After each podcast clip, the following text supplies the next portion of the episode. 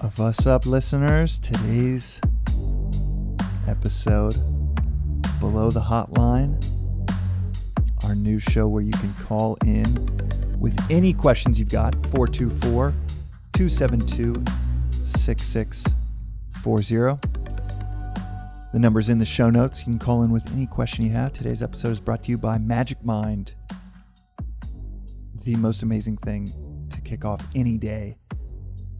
Magic Mind is a two ounce shot with matcha, nootropics, adaptogens, um, mushrooms. It's basically the 21st century morning ritual drink and the answer to coffee, which we've been drinking for 400 years and we're all underserved by.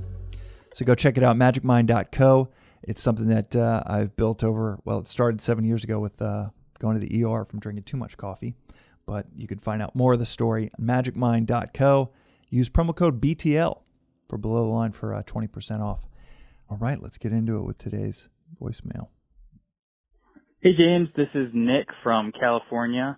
You actually answered one of my questions a couple weeks ago, so I thought I'd try my luck and call in again because uh really need some advice right now. Uh so I've got uh my own Nick from Cali, live in LA and uh, lived up and down the Cali coast, great state. And uh, I don't remember the question, but I remember you did call before. So thank you for calling in again. And I think uh, I'm going to dig this question. If um, if I listen to the first minute and kind of know where it's going uh, about an hour ago, I think I'm going to dig this question because it's a question on a lot of people's minds.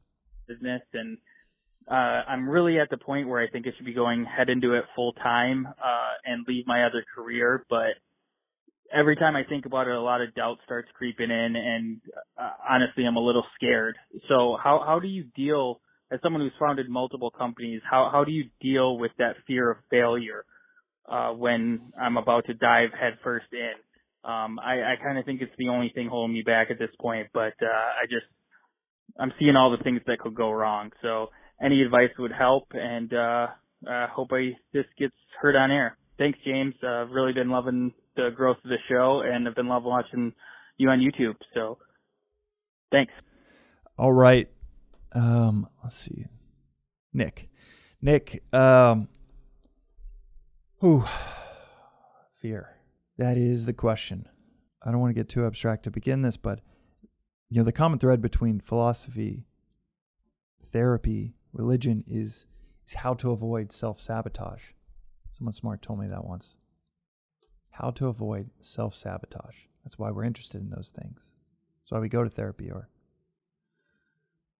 study philosophy or try to upgrade our mental models on how to view the world and and when do we when are we most prone to self-sabotage? It's when we are in fear. So in many ways it's all about this topic of fear. Within the entrepreneurial route the other reason for this I don't know, pregnant pause is because it's just there's so much, there's so much uh, fear involved in it. I mean, anyone can get excited about something for 90 days, but day 91 comes around, month 17 comes around, and, and it's just you know that uh, initial enthusiasm or the contrast to that shitty job you had, and you know that wears off by day 91 for many people, and then it's just the reality of oh shit, I have to grow a business. And, and in many ways, psychologically, it feels like it is, uh, you know, I guess for your, in terms of making a living, it really does feel life or death. And that is, that's the heaviest part. That is the heaviest part of starting something. Within that abstract realm, I I, I love this quote from this uh, from a guy I love, reading Ram Dass, who says, "The great way is easy for for the one who has no preferences. The great way is easy for the one who has no preferences." I swear I'll get off of the abstract side of things to get into tactical for you, but the great way, the great challenge, the great path, the path to greatness is easy for the one that has no preferences for the one that can find the good in any result. And I think this gets to how can you get off of this fork in the road of success and failure and get on to a single path that is going to take you to providence no matter what. Providence no matter what, meaning is your ego tied to some result with your business or is your ego tied to learning as much as possible? Socrates uh, once said that uh, he told a guy was asking him whether he should get married or not, and Socrates, uh, this could be apocryphal, but Socrates said uh, you should get married because either you uh, get married and you're happy and you have a happy life because you got married, or you get married and your wife makes you unhappy, you'll become a philosopher. And that's interesting because it, he basically saying you could win in either way, either scenario. I think it's the same with starting a startup. So the tactical answer I would give you, Nick, is to make the leap and start your company.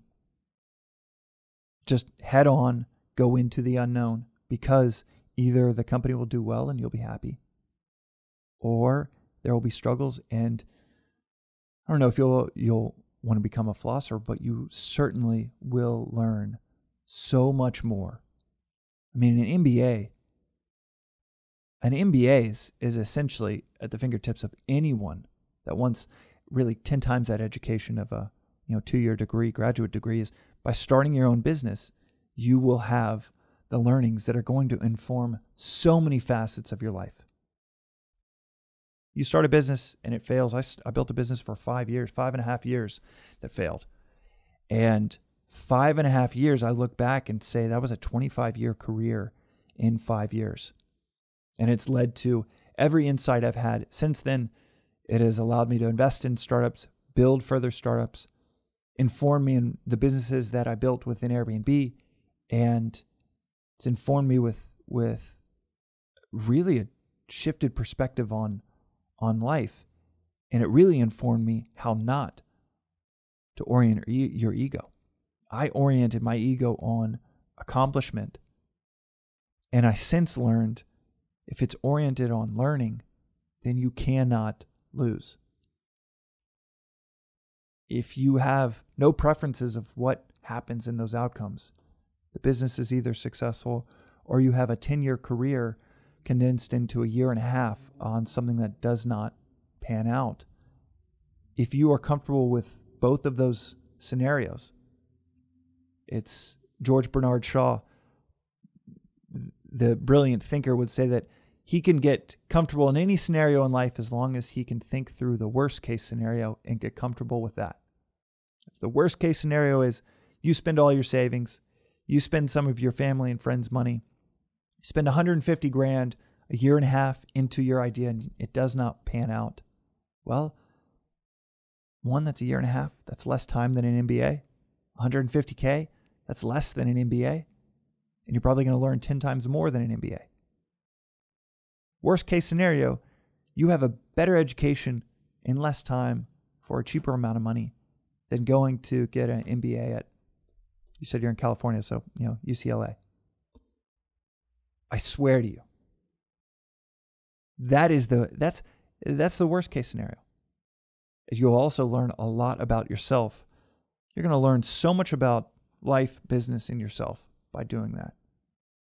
And that's the worst case scenario. Best case, you build something you're really happy with, proud of, and eight months in, 18 months in, you look back and you say, shit, I'm so glad that I took both feet off the ledge and went after this. So that fear, that fear is, uh, that is what it's all about. And not in a positive sense. It's what we think is this potential at every turn that something goes wrong. I know the prison that I have often lived in is what will people think? And that question of what will pe- people think if it doesn't achieve some result, if it doesn't go the way that I want it to go. And that prison is is it's a prison in my own mind. And it's the wrong question. The question is more like what will you think if you don't take this chance? 10 years from now, 20 years from now, 50 years from now. I don't know your individual situation in life, but it sounds like you've done enough thinking to know it's a coin toss of whether you do it or not. And if it's that realistic that you're really entertaining thinking about this and fearing that it could go south, then then it sounds like you have a lot of good reasons to go and do it. And that fear I think can evaporate when you can think through the worst case scenario and get comfortable with that. Maybe even find the good in that. And when you do that, not only does the fear evaporate, but a lot of the psychological constraints that we have start to ease up because we start to let go of this immensely specific preference that we have on how everything should turn out. And when you start to let go of that, then and you start to become a little bit more flexible and knowing that, hey, there's a whole range of potential results that are still net positive, even including the worst case scenario. And when you feel like there's this whole range, then it allows you to really incorporate information better.